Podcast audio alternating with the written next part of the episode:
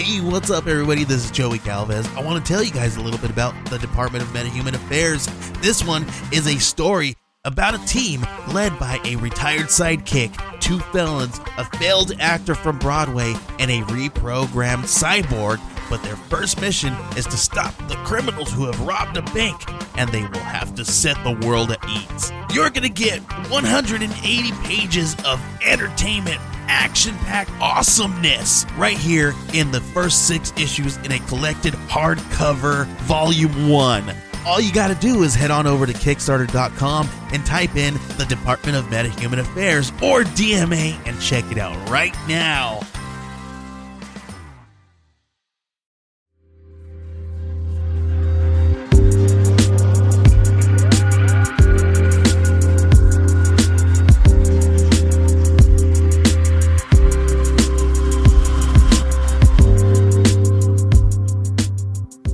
Favorite parts about building a brewery is actually building out the draft system.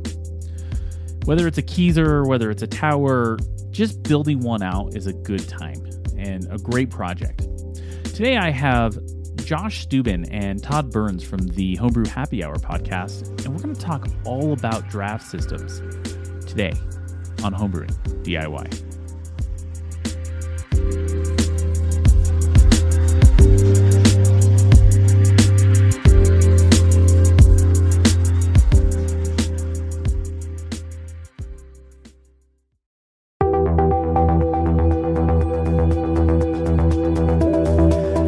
Building recipes and taking good notes are two of the key fundamentals of making great beer. This is one of the first things that you learn when becoming a new brewer. I started taking notes on a sheet from my extract kit and then quickly moved to brewing software. I've tried many different types of brewing software and then I found Brewfather. This is the one piece of software that you need for recipes and very detailed brew day notes, as well as fermentation notes. Brewfather also integrates with some of the topics that we discuss on this show, like the Tilt hydrometer, the iSpindel, and Fermentrack. You need no other piece of software than Brewfather. One of the best parts of Brewfather is that you can try it for free. All you need to do is head to our website, homebrewingdiy.beer, and click on the Brewfather banner to sign up for free today. Once again, that's homebrewingdiy.beer and sign up for Brewfather today.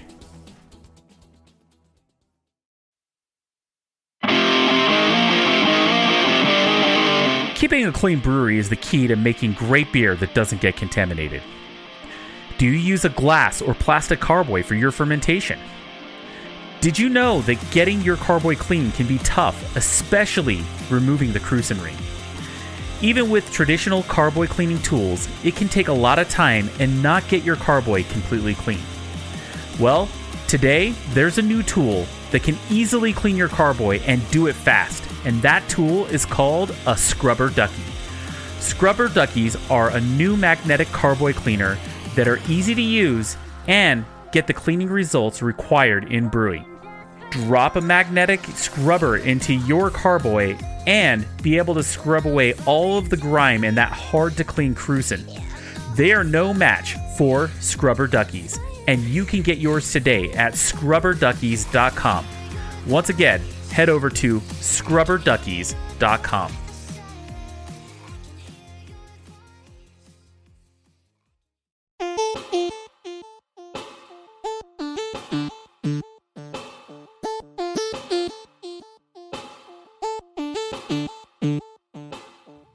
And welcome back to Homebrewing DIY, the podcast that takes on the do it yourself aspect of homebrewing gadgets, contraptions, and parts. This podcast covers it all.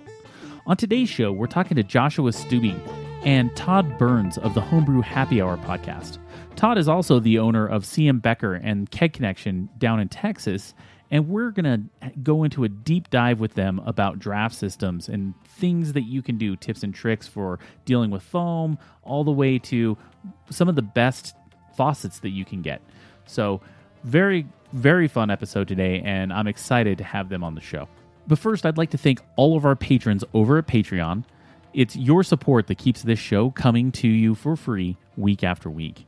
If you want to give it any amount over at Patreon, you can head to patreon.com forward slash homebrewing DIY.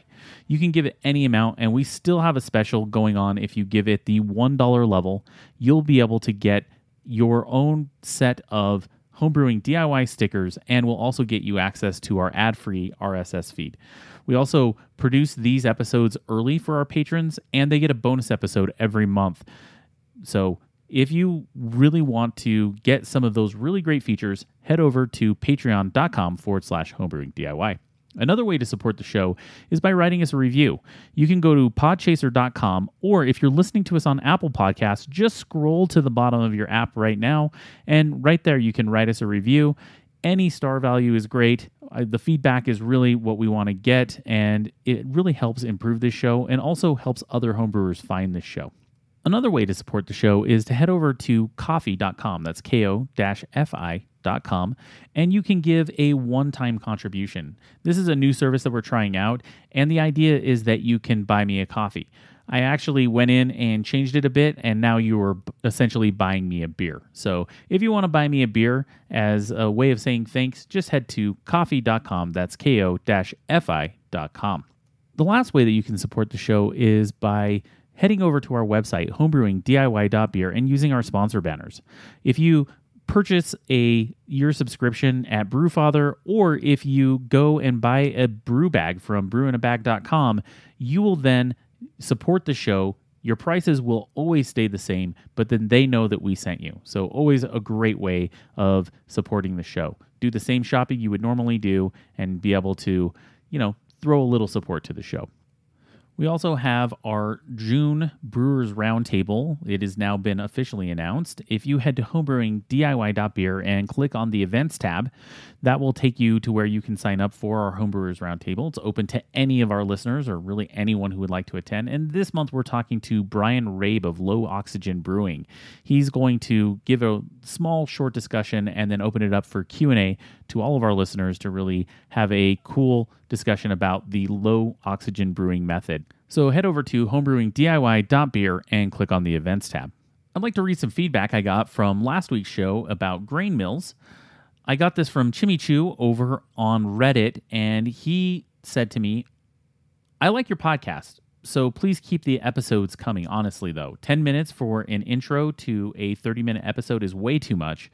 I know I can skip the intro, but I just want to give you some feedback. And while I do totally agree that 10 minutes is a little excessive, I think last week I just had a lot of announcements to make uh, between feedback and new things that are happening in the homebrewing DIY world. It did take a little bit. So I really do appreciate the feedback, and I will try to be more conscious of how much time the announcements at the beginning of the episode are taking. So, that being said, I am going to then pivot right into our episode, but only after I tell you that if you would like to give us feedback, you can always send it to podcast at homebrewingdiy.beer. Head to our website and hit the contact tab, and you can fill out that form and it'll send us an email. Or if you hit me up on social media, I'm on Instagram, Twitter, and Facebook, also on Reddit, but just look for at homebrewing DIY, all one word.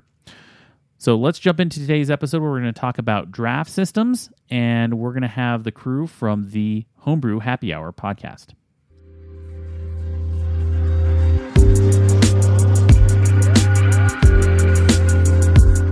I'd like to welcome my two guests here on the show today. I have Josh Stubing and Todd Burns from the Homebrewing the Homebrew Happy Hour podcast. Welcome, guys. Hey, thanks for having us. Oh, yeah, we're, awesome. we're glad to be here. Awesome. Well, I I'm so super happy that you guys are on my show. If if any of you do listen to Homebrew Happy Hour, you'll know that a couple weeks ago I was actually on on their podcast, and I had a great time being on the show with Josh. And uh, why don't you just start off by maybe telling the my listeners about Homebrew Happy Hour and maybe some of the things that you guys cover? Yeah, absolutely. So Homebrew Happy Hour, uh, we've been doing since 2015 as a Q&A podcast. Uh, we had a good, I think it was 14 month of not producing any content after, I mean, we did it for like a year and then we stopped doing it. I don't like talking about it really, but we uh, we we um when we started back up 3 years ago, we added James Carlson who uh, couldn't be on here unfortunately now, but he's the director of operations for CM Becker. Todd, who's the other co-host and on the show right now with us, is uh, the president, and we call him the chief keg washer of Keg Connection. And I do all of the marketing stuff for Todd's brands. But yeah, the show started as just a Q and A for people on like draft systems mainly and kegging stuff. That was our expertise, and uh, we've kind of grown into you know uh, interviewing people in the industry, other podcasters like yourself, and taking questions all across the spectrum because now we have access, fortunately, in house or our industry friends to take questions on you know uh, brewing solutions on ingredients building recipes uh, equipment for fermentation all of the above. So it's really cool seeing where the show's gone over the last five years now that we've been doing it and and kind of you know the community we've been able to build from just doing this kind of goofy podcast from our offices you know? Exactly and todd I, i'd like to know a bit more about maybe cm becker and keg connection and how long those have been around. Sure so uh, keg connection we started about 13 years ago uh, approaching 14 years i believe now right josh? Yep. and uh, we've been doing that and then We've also, CM Becker, I purchased about four years ago. It's actually been in business in the United States for about 35 years. And it, it's a kind of parent or sister company in Germany for over 40 years. So we, we, we've been building faucets and flow control type faucets and disconnects for the homebrew industry for, for a very long time. And, and Keg Connection is more of a general homebrewing shop. Is that correct? Yeah, when we started Keg Connection, it, it was really we, we specialized in kegging and draft beer, and that's pretty much all we did for many years. Actually, a large part of our business now are ingredients, homebrew supplies, and all those types of things. But you know, our original passion for the draft is is, is still very evident on the site because we uh, it's you know it's kind of our I would say our biggest category and the and the the, the category that we put the most focus on. Uh, we actually purchased another site about uh, I guess that was it's been a little over two years, almost three years, but it's uh, homebrewsupply.com, and they were very focused obviously on the homebrew supplies and that part of it. So now we're doing everything between the two sides. So that that's been a lot of fun for me because my passion's always been the home brewing, and uh, I've done it for many many years, and and still enjoy doing it almost on a weekly basis now. So. So let's talk about your guys' homebrew setups. Uh, uh, Josh, what are you brewing on, and what does your setup look like right now? So, uh, my house, I brew with my pop. That's my favorite thing about home brewing has always been uh, the communal side of it or the community rather side of it. I like you know we're not we are about to form i say about to we've been talking for the last five years basically about starting a homebrew club in south austin but uh, one of these days we're going to get to it. But my pop and i brew all grain batches in 10 gallon volume on a cooling like an igloo cooler type of system uh, it's you know old school, but it's you know what works for us because we're outdoor brewers, which in Texas isn't a super uh, popular thing right now as we're going into summer, and, and with us too, it's it's not the best time to be uh, outdoor brewing, but we we make it work. We start early if it's going to get hot in the day, but we um, yeah we use a cooler system for the most part, doing all grain batches. I just brought home talk about cool equipment. I don't know if you've seen the Spike uh, all in one. I think they're calling it the Spike Solo. They sent us a prototype, and um, a buddy of ours who came down, he uh, Kenny, he he's he calls himself the Brewer of Seville. We tried to do a brew day when he came to our headquarters on it, and it failed miserably, and the beer got scorched, and it was all just a mess. So my dad and I are gonna either this coming weekend or in sometime in June do a uh, actual test batch on this. So I'm excited because I've never used an all-in-one that was not like a Grainfather type of system. And I would love to have that become our primary for 10 gallon batches because then that would mean we could brew inside and it wouldn't matter that it's 105 degrees outside in the middle of the day. We could brew in the comfort of air conditioning because I am a man of convenience. I couldn't agree more on the going electric. I, I, it, it's a big goal of mine in the next year is to actually go 100% electric. I'm still a propane burner on a keggle out in the garage, and not. I'm in Denver, Colorado, not super hot, but still, it's it has to do with things like. I want to be able to brew on a whim and just do it in my mm-hmm. kitchen at seven o'clock at night and not have it be a big deal. And and those all in one systems really appeal to me for that reason. Oh yeah. Uh, yeah, Todd, what what is your what, what does your setup look like?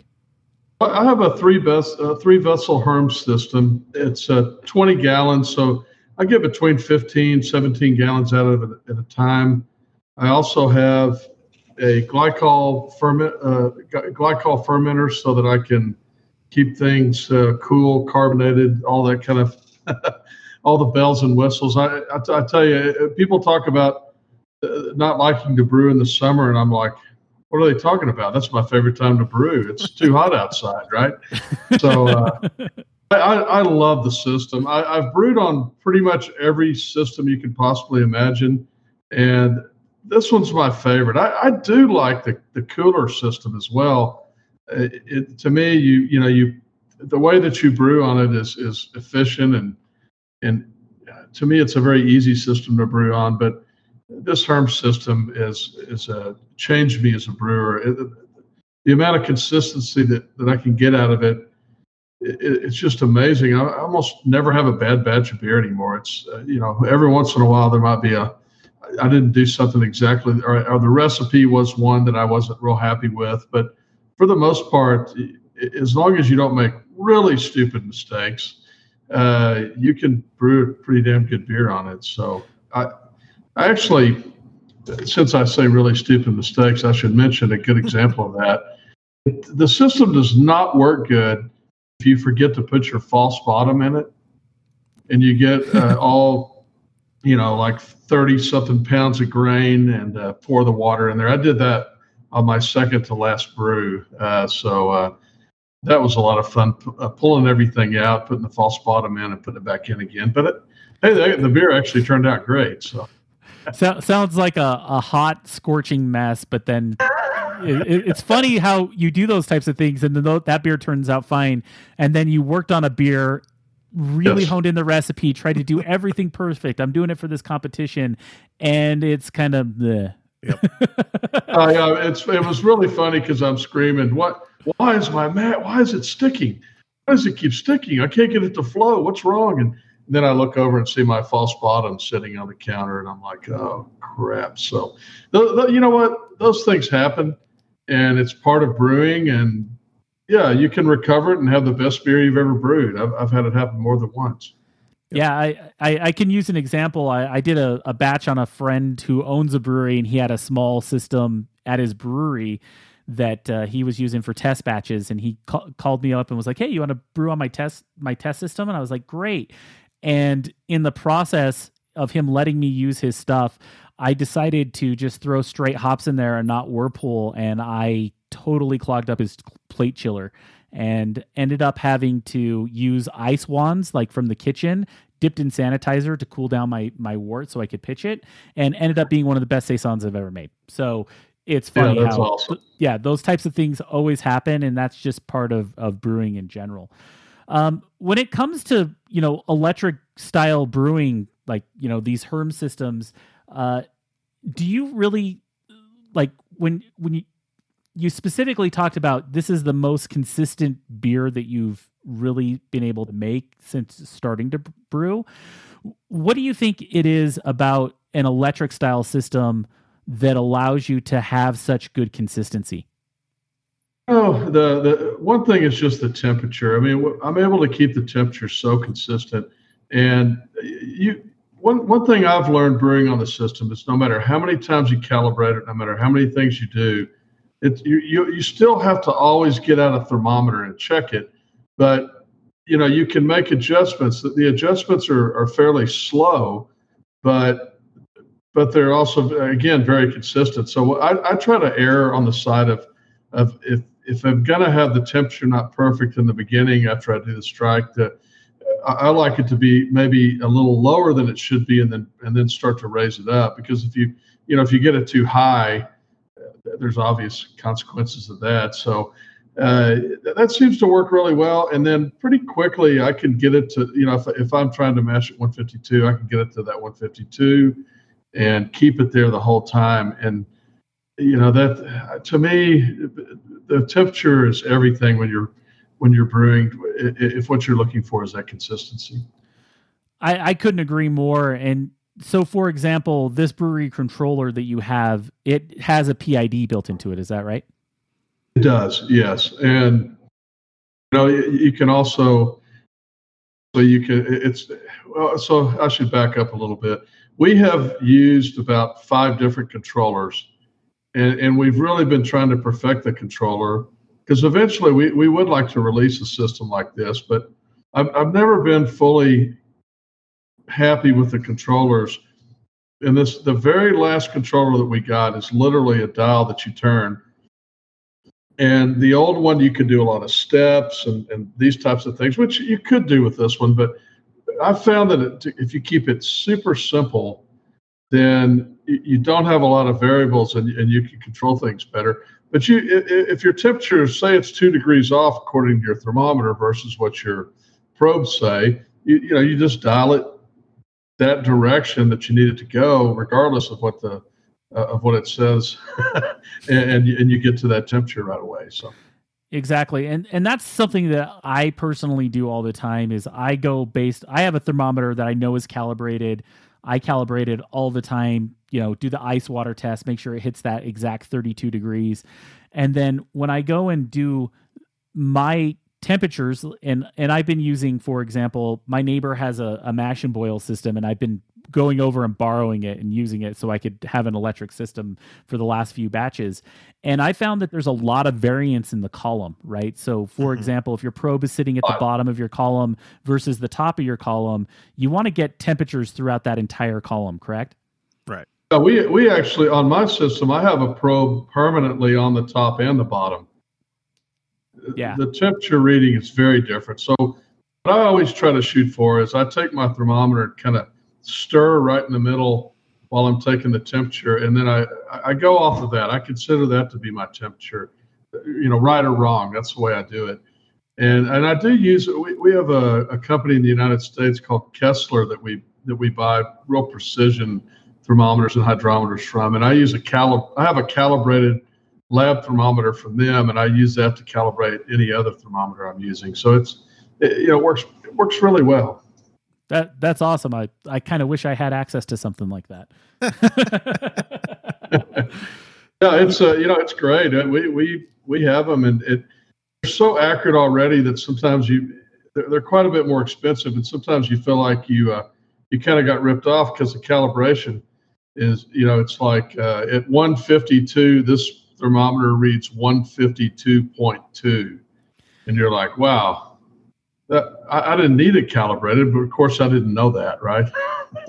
yeah, well, and that's the thing is, is that if you don't have a calibrated, uh, and I give you an example. I had a, th- a meat thermometer once, and this is a, a cooking analogy, but I had a meat thermometer once that somehow got whacked whacked out of calibration. I didn't check the calibration before I cooked a turkey, and it said this turkey was done. I went and cut into it, and it was pink as hell inside, and I ruined an entire turkey. And it is important to have your thermometer calibrated, more important than people might give it, and it's something that a lot of people don't do. I, at least if, if, with homebrewers that I've brewed with. Yeah, it's extremely common. Yeah. Yeah, super common.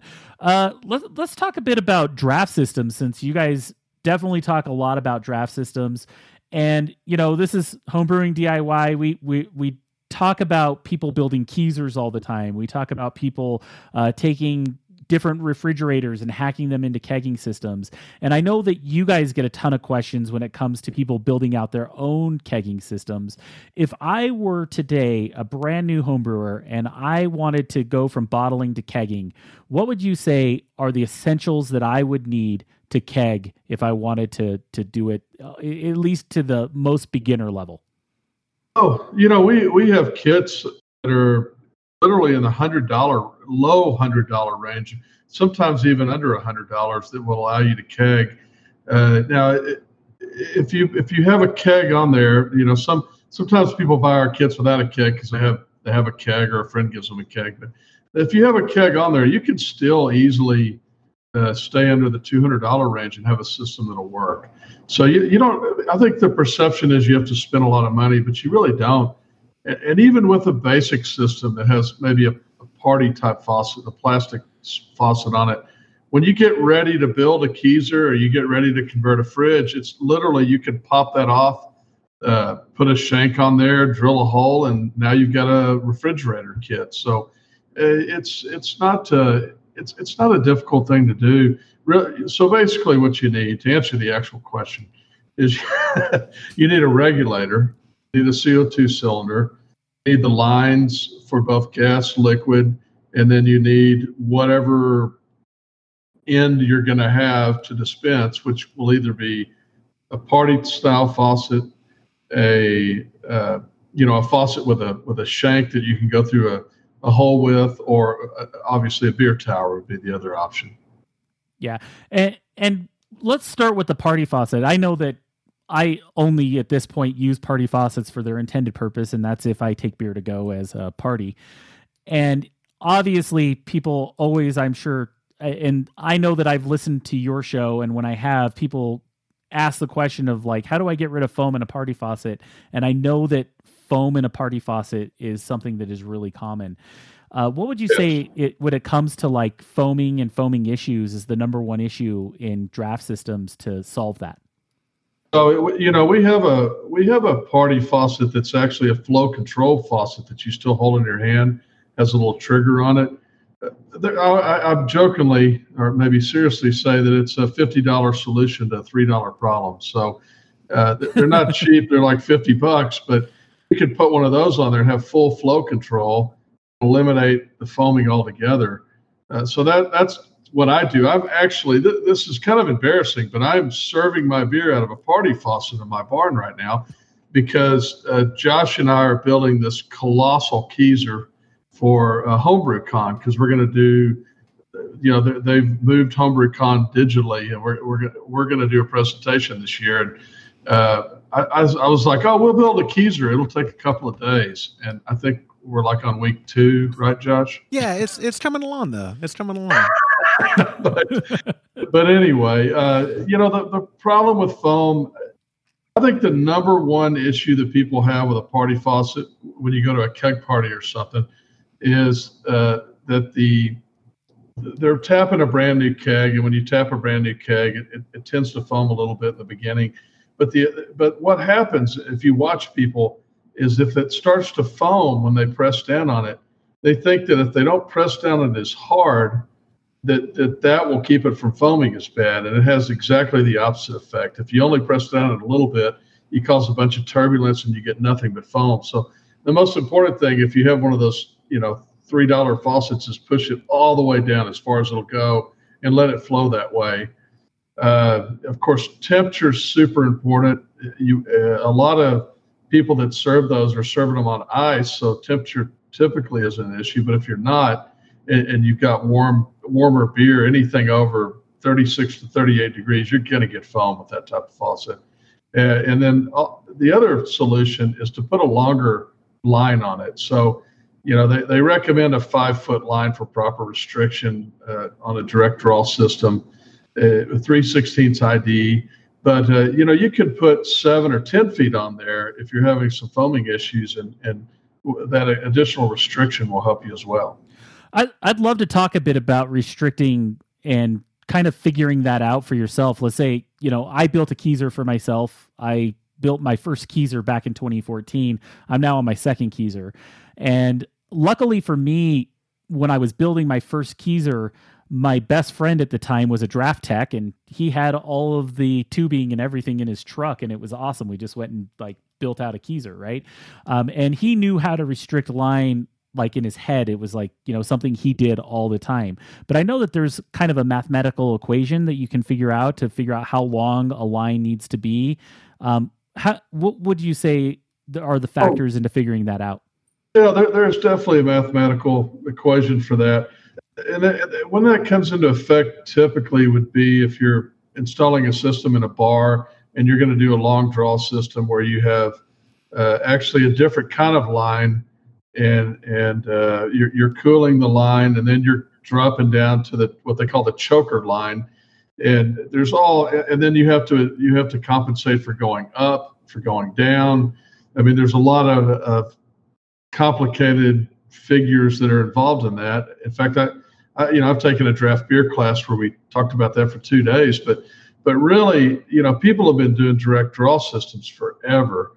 And everybody's already done the calculation on that. And I think it technically it turns out to be like four and a half feet, but everybody just says five feet. Uh, the, the, the, problem you run into though is again there, there's variables. So if your keezer is you know it has a controller on it, and it's plus or minus three degrees. Eh, maybe you're you're opening it up occasionally because you got a six pack in there as well. Uh, and your temperature gets higher, then then you start having foaming problems, or you've got, you know, one of the other, you, you over carbonated your beer, or you're using a very highly carbonated beer, you know, because that's the style. Then, then all those things will affect it. And, you know, the rule of thumb is just add add a little more line to compensate for anything that you might run into. That's why a lot of people order their systems like either a 7, 10, or even we even sell them a 15 foot line. I, I think that's complete overkill. I mean, and your beer is going to pour extremely slow, but I think it's not a bad idea to put seven to 10 feet yeah. on there if, if you got some issues. Yeah, I personally do seven feet on all mine, but the reasoning being is I actually at times try to overcarb my beers a bit if I'm uh, bottling, right? So, like for example, if I'm gonna bottle straight from my system, I personally don't have a beer gun. I should totally get one because I bottle enough. Uh, but what I do is I overcarb it a bit and then for a couple days ahead of time and then I go and I've built this like you know homebrewing DIY I've totally DIYed myself a, a, beer gun out of like a racking cane and a picnic tap nice. and some pretty crazy stuff. But it works really really well. But one of the things I have to do is I have to overcarbonate my beer a bit so that I don't lose carbonation in the bottling process. Um, you know I know that a lot of people, when they're asking questions about, hey, I'm I'm now kegging, but I want to do some bottles to go for a competition, or or just bring like a six pack with me, you know, what are some of the tools that you could get that would help with that process? Well, you know, the Blichmann makes their beer gun. I, have tried every counter pressure bottle filler you can imagine, and we and we sell different ones, but that, that's the one I use now because it's just so straightforward and simple. And be, because you're pressuring up the bottle and putting the beer in at the same pressure, you don't lose any. You don't lose carbonation. You don't get foam coming out. It's, but you know the other counter pressure bottle fillers, like, and you can make one, uh, or use a similar idea that you're you basically open a valve and let the air in and you purge the bottle of course you don't oxygenate the beer and then once you've purge that bottle with CO2, you push the cap down and it and it seals it and you bring it up to 10 psi and then you deliver the beer at the same or well I'm sorry whatever carbonation level you're using and then you uh, deliver the beer at the same pressure. So that I mean that works very well. It does and and it's also something where if you're filling from a keg you obviously don't have yeast and things like that in the bottom as well right? Yep Right. Yeah. I mean, hopefully, hopefully we all we all have, but uh, uh, especially in the very very beginning, that's one thing. If you're going to be bottling beer for a competition or something, uh, you should drink a few beers out of the keg first, because you're almost certainly going to get some sort of settling unless you've you know clarified your beer for a month uh, in the secondary and we're super careful. You're always going to get some you know particulates in there. So it's always good to pour a few beers before you start uh, before you start bottling them for the keg. Yeah, I, I, call those the sludge beers. Um, when I first uh, keg, when I first put it in a keg, I get it carbonated. My first like three or four pints are are the the nickname is actually the sludge beer at my house. I like that. Yeah. but then it's it's funny as you get those three or four pints out. I do tend to find my clear beers. Uh, right now, hazy IPAs are all the rage. But if I were going for a clear beer, I do find them with uh, gelatin, for example. And after that first few, it's crystal clear and it's it's amazing, right? Mm-hmm. Yes. There's, to me, there's nothing. There's something very appealing if you're serving your beer to uh, your your homebrewed beer to somebody that may not always drink homebrewed beer. It's always amazing to me when you pour a perfectly clear glass and you hand it to them and they taste it and they always do the same thing. They go, "This is homebrewed beer." Like it's impossible to make a good homebrewed beer. You know, I mean, it, people are amazed when you have a, a, good tasting beer, but also a, a very clear beer. Uh, we, we, had a, uh, I had a, a group of guys that I go opening weekend of deer season with every year, and somebody else brewed a keg of beer and gave it to us, and we and it, it, it, was just every one was cloudy. And, and when I asked him about it later, he's like, "Yeah, that doesn't really bother me, but it, it does bother people that aren't used to it, you know."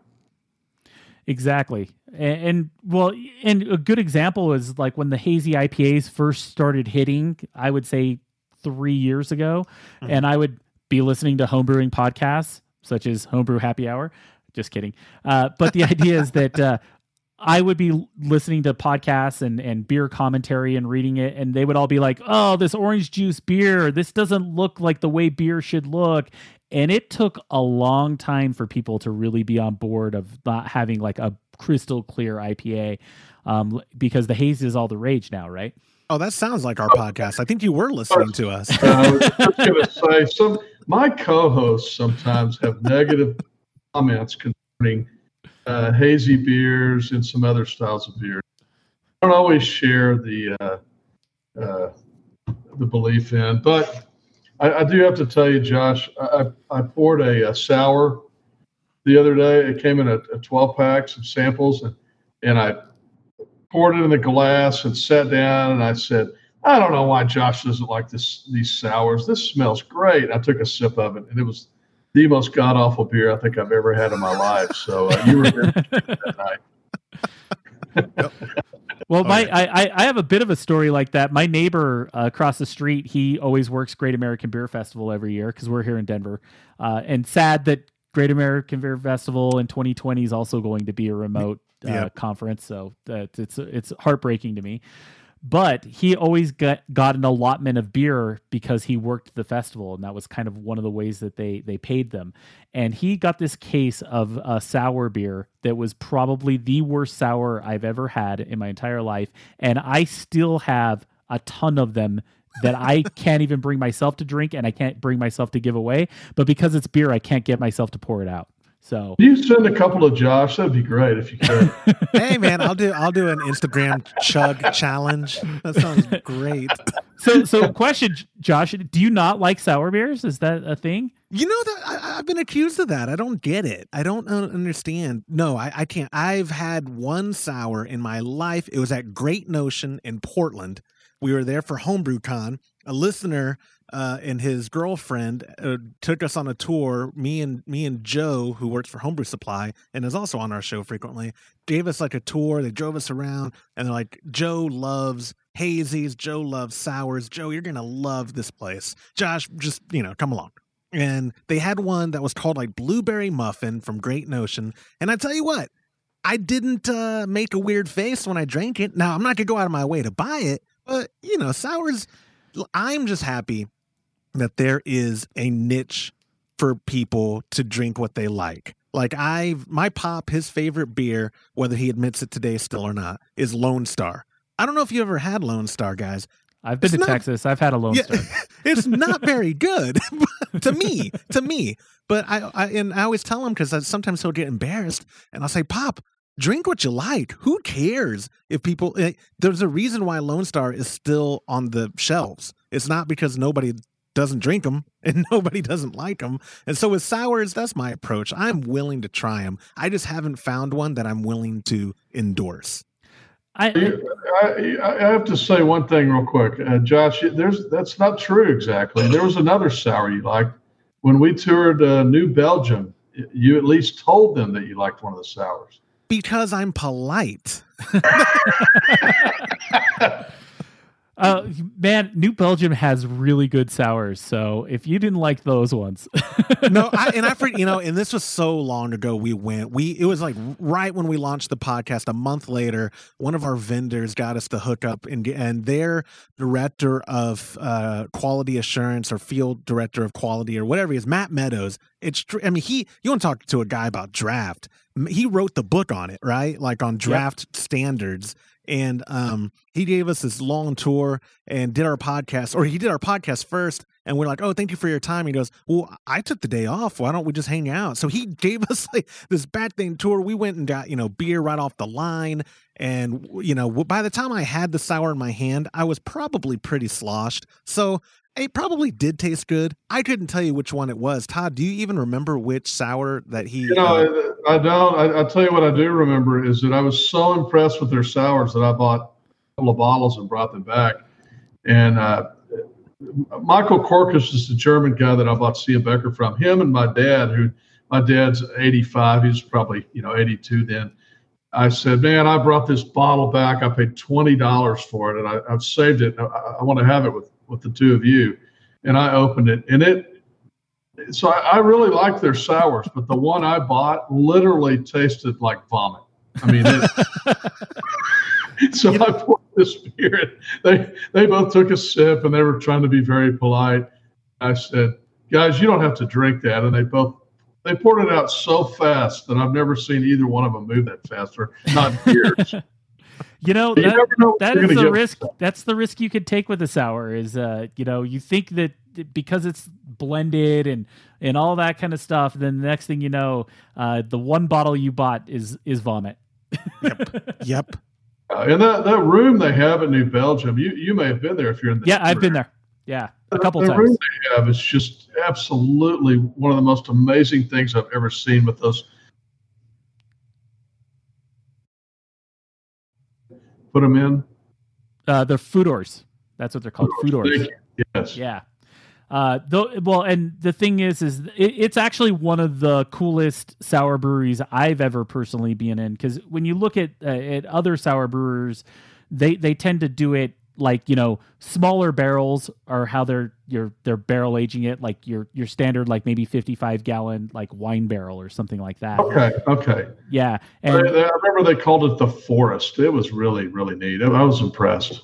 Yeah and, and new belgium uses the the traditional like foeders that you get from uh you they actually ship them in from belgium and that's what they use and there it, it is really an amazing sour brewery and it's completely separate of their clean beer brewery. Like it's it's in right. a completely separate area and they put a lot of real estate into it for all beers that they don't release a lot of. So that's kind of a it's it's kind of a niche thing um, that you don't see a lot of the sour beers from New Belgium eh, outside of Colorado anyway.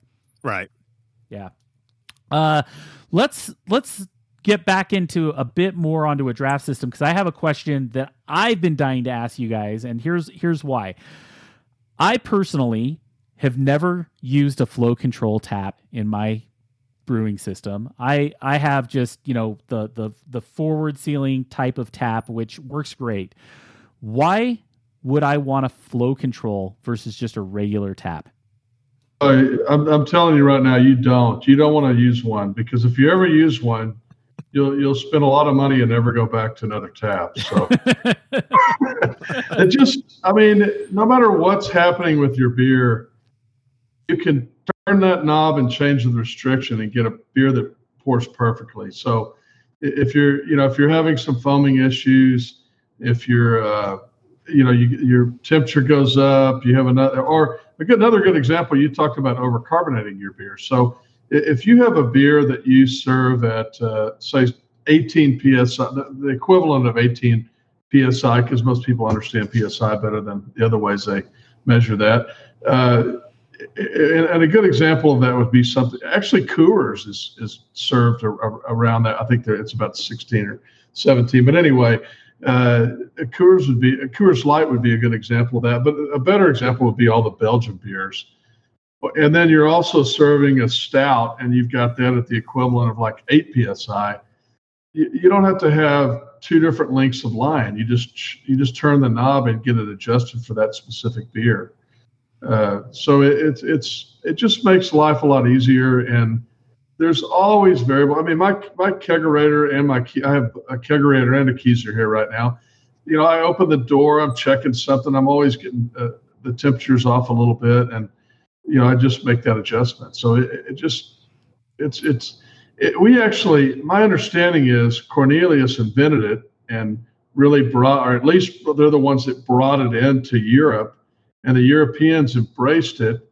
And then, you know, it was an American company that did all that. And then we didn't, we never did it here because we were used to doing it the other way. So now we're starting to see a lot of bars and restaurants go to that because it just makes, it makes things so much simpler and easier for the, for the uh, person at the bar. So I'm sure we've all been to a bar where they're pouring beer and the, and, the person is literally has a glass and they're putting foam in the glass, foam in the glass, and then they, you know, they they, they just tip it over and let the foam come out and they keep pouring it. So they're pouring like two beers to get one beer. And with this, they can eliminate that and it saves them a lot of money. Yeah. And the other the other question I have is, you know, when I first built out my first keezer, I had a that type of faucet that's I, I call them the cheap. They're like brass. They stick if you mm-hmm. leave them sitting for a long time. You know what I'm talking about? They're the back oh, absolutely. they've made that faucet for over a hundred years now. Yeah, exactly. So that that faucet was my first mistake of uh, kegging. Um, I no longer do that. But my question is, is you know, when you talk about higher quality faucets, you talk about going stainless steel and forward sealing. What is what are some of the advantages of having stainless steel versus brass and and having it be forward sealing versus back sealing? Well, you know, stainless steel is just it's such a, a durable product, but it's also you don't have the issues with you know possible lead contamination, the, the chrome lining coming off uh, some of these things that, that people people worry a lot about now. Uh, you know, it's it's kind of funny. I was a good example would be a faucet in your uh, house. You know, all the faucets now are NSF rated, and they don't have any any brass that has lead in them, and they're very very careful about it. Well, most people, like you're in Denver, you're probably getting your water through pipes that have lead welds in them underground, right? Because they've been there yep. for 75 years, right? So, but with the draft beer system, you're on plumbing in and do the whole thing. So at the end, everything else is almost, I mean, everything we sell is going to be food grade NSF rated lines and clamps and everything else. So at the end, you know, why not put something on there that's, that you know is going to be not only sanitary, but not have any contaminants in it. So that, that's the reason for stainless. As far as, uh, forward seal, you you nailed it earlier when you said sticking faucets. If, you know, if you have an old style faucet, when you close that faucet, you're basically closing beer up inside the faucet, and the and it's going to be warm, and it is going to stick within probably a day or so if you're in any sort of a warm environment. Whereas with with forward seal, it's it's kind of it's a little confusing to people because you think forward seal means it you know seals in the front. So why wouldn't there be be beer trapped that way? It's because when you when you rear seal it, you're you've got a chamber that you're trapping it in. Whereas with forward seal, you're you're literally trapping it at the very very front, and and uh, and, and you're not trapping any beer in there permanently. So exactly. Uh, one one last question I have is geared around you know technology and and kegging systems. Um, you know, there's a lot of obviously kegging systems out there that are, are new right now where it's like trying to get how much beer is left in your keg kind of information, right? I know that the old way of doing that was using flow control sensors. And I know at a homebrew level, there's new products like the Plaato keg where you can just use the weight of your keg. Um, have you guys used any systems like that? And what are your thoughts on them? You know, I have an old I've used it once and it didn't work that great. A floating ball that's magnetized and it have a little magnet on the side of the keg that just plunk right to it. So as it goes down, it shows you just an, a level of what's left in your keg. And obviously you sanitize it before you throw it in there. But that that is as much as I was willing to invest at the time into knowing. Uh, I love the idea of the the plate like the weight one. I think oh, what's his name on Instagram? His name's George, but I think East Mill Brewing's what he goes by. Real popular uh, Instagram thing. Yeah, East uh, East Mill Creek Brewing. I, yes. I love George. He's a good George, dude. He's a, such a good dude, and um, I believe he started using the that Plaato that weight sensor, didn't he? And it just looks phenomenal because it's a precision technology to know like you're not guessing right? You're not guessing. Now don't get me wrong the magnet on the side of the keg i probably wasn't guessing but it, it presented issues. I you know i had an off flavor at one point and early on and i blamed it on it. So it was my scapegoat I was like, oh, I didn't sanitize that magnet ball good enough. Uh, that's why this beer sucked. Not anything I did. But um, no, me personally, I haven't. And I would love to hear what Todd has to say because Todd and technology is like peanut butter and, and insert something terrible. Uh, I, am, I am pretty good at technology. Thank you, Josh. Um, my technology on this is I take my hand and pick the keg up and feel how much weighs. so I do it fairly frequently with my kegerator. And I, you know, the other way I know it's empty is when it goes and shoots foam out. I, I've never used anything and I, I'm I'm guilty of that. I probably should try some different products, and I'm open to that. But uh, I I usually I usually just pick them up and and feel how heavy they are. That's how I, that's how I know where the level is. I, I got to be honest, it's what I do too. But uh, I every time I see that that that ring out there that people are setting their kegs on, I'm like, ugh. But but you know what I actually want to use it for is not my keg my CO2 tank is what I want to use it for. oh, no kidding, right? Cause, yeah, because the gauges on the CO2 tank are never right, and, and, and is everybody gonna be agreement on that? yeah. Well, the the problem with CO2 is it's a liquid. Yeah. So they're right, but they're only reading psi. They're not reading weight or volume. So your high pressure gauge starts to go down then that means you're out of CO2. It means you only have air left or CO2 left, and you don't have it, but it's not in liquid form. It's uh, so that means that you're pretty much out of CO2 except for that 800 that you're working from. Uh, the other thing too is when you put your CO2 in your kegerator, it's going to read you know 400 and something psi, and when you put it in your garage in Texas, it's going to read 1200 psi until the pressure relief valve blows out, right? So, mm-hmm. yeah, I I actually uh, have mine outside the my Keezer and have it you know drill i drilled a uh, a sealed hole for my tubing to go in because i didn't mm-hmm. want my tank inside. Plus i have a 20 pound tank. It doesn't fit my kegerator very well.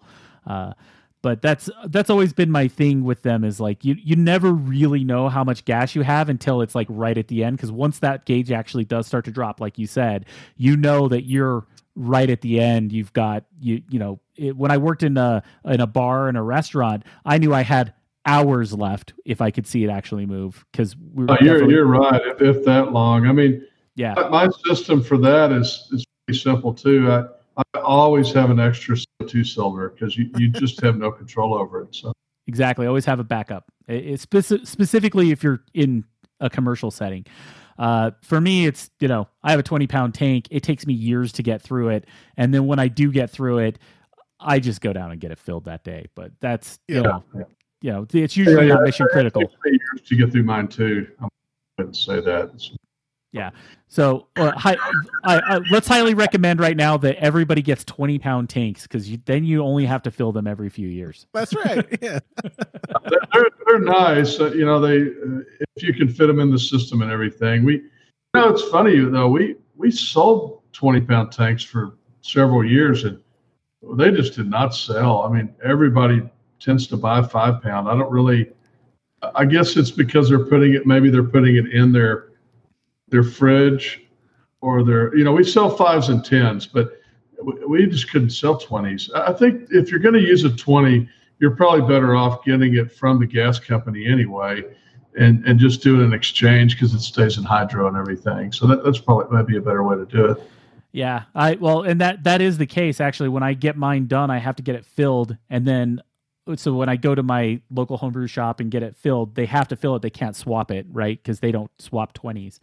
Yeah. Um, and luckily, my guy does fill. But then uh, the funny thing is, is that with the twenty pound tank, um, I'm actually to where it's about to go out of date, and then I'm going to have to swap it or get it recertified anyway. So yeah, so what I would do is go to uh, an actual gas company. Yep. And uh, and swap it with them, and they should still swap it if it's date, even if it's close. Yeah, yeah, they'll totally swap it. It and even then, if you go to that same gas company, they could at least certify it for you, right? Yep.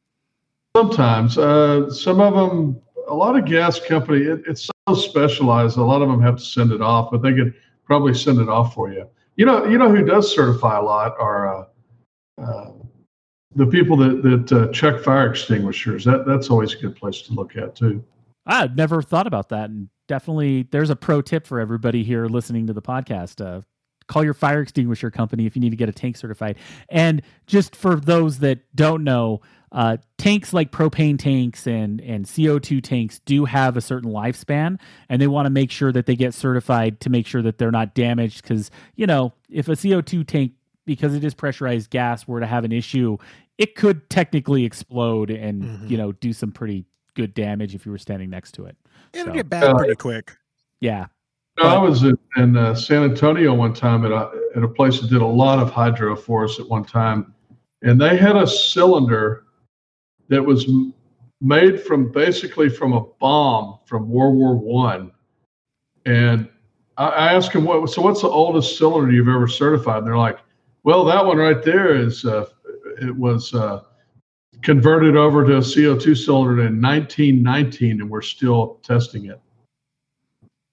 Yeah, that, that was, and those cylinders are tough. I mean, but that's why you have like, for example, when you get to a twenty pound tank, I think even a ten pound tank has to have a collar so that if it falls over, you don't break off the the cap and it oh. sprays and turns into a rocket. It is so. so dangerous, and people don't take it seriously enough. So people have been hurt and killed from dropping a CO two tank and having it shoot around the room and and uh, you know seriously injure them or kill them. You really should have a chain around it and you know, any larger tank, you should definitely have a guard on it. Yes, yeah, I totally agree. And uh, a chain is also a great idea. You don't want them falling over. They're just, you know, they're they're pressurized gas guys. it's a missile. Yeah, exactly. Well, I I want to thank you know I, I want to thank Todd. I want to thank Josh for coming on my show today. I really had a great conversation with you with you all about homebrewing and and kegging systems and, and everything you guys are doing down there. Um, if I wanted to find Homebrew Happy Hour, where would I find it?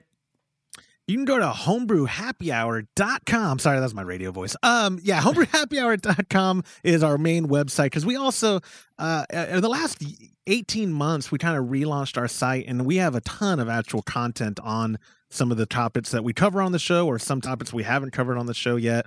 And we produce a lot of videos and put it there. Our YouTube channel is youtube.com forward slash homebrew happy hour. And we're on all social media as homebrew happy hour. And our podcast can be found anywhere you download podcasts. So whatever you like to use. I, have noticed lately that, uh, you know, it's been Apple for the longest time, but Spotify has really picked up. It's crazy I, how many people are using Spotify now to consume podcasts. I never would have never would have thought. Maybe thank Joe Rogan for that, or I don't know if that's just been a trend and I haven't been paying attention. But no, Spotify is really invested in podcasting. It's kind of crazy what's going on over there. They they yeah, good good for them. Yeah, good for them. And I also think that it's something where uh, they also own Anchor, so they're you know where I am actually pod hosting this podcast and also a, a sponsor of this show.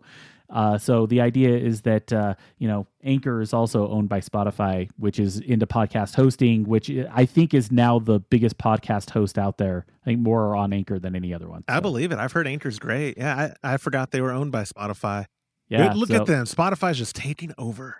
They're making a play. They're making a play into podcasting. Well, I, I we're running up on time, so I want to thank you guys for coming to the show, and uh, love to have you back some other time. And uh, thank you for being on Homebrewing DIY. Thank you for having us. Thank you. We really enjoyed it.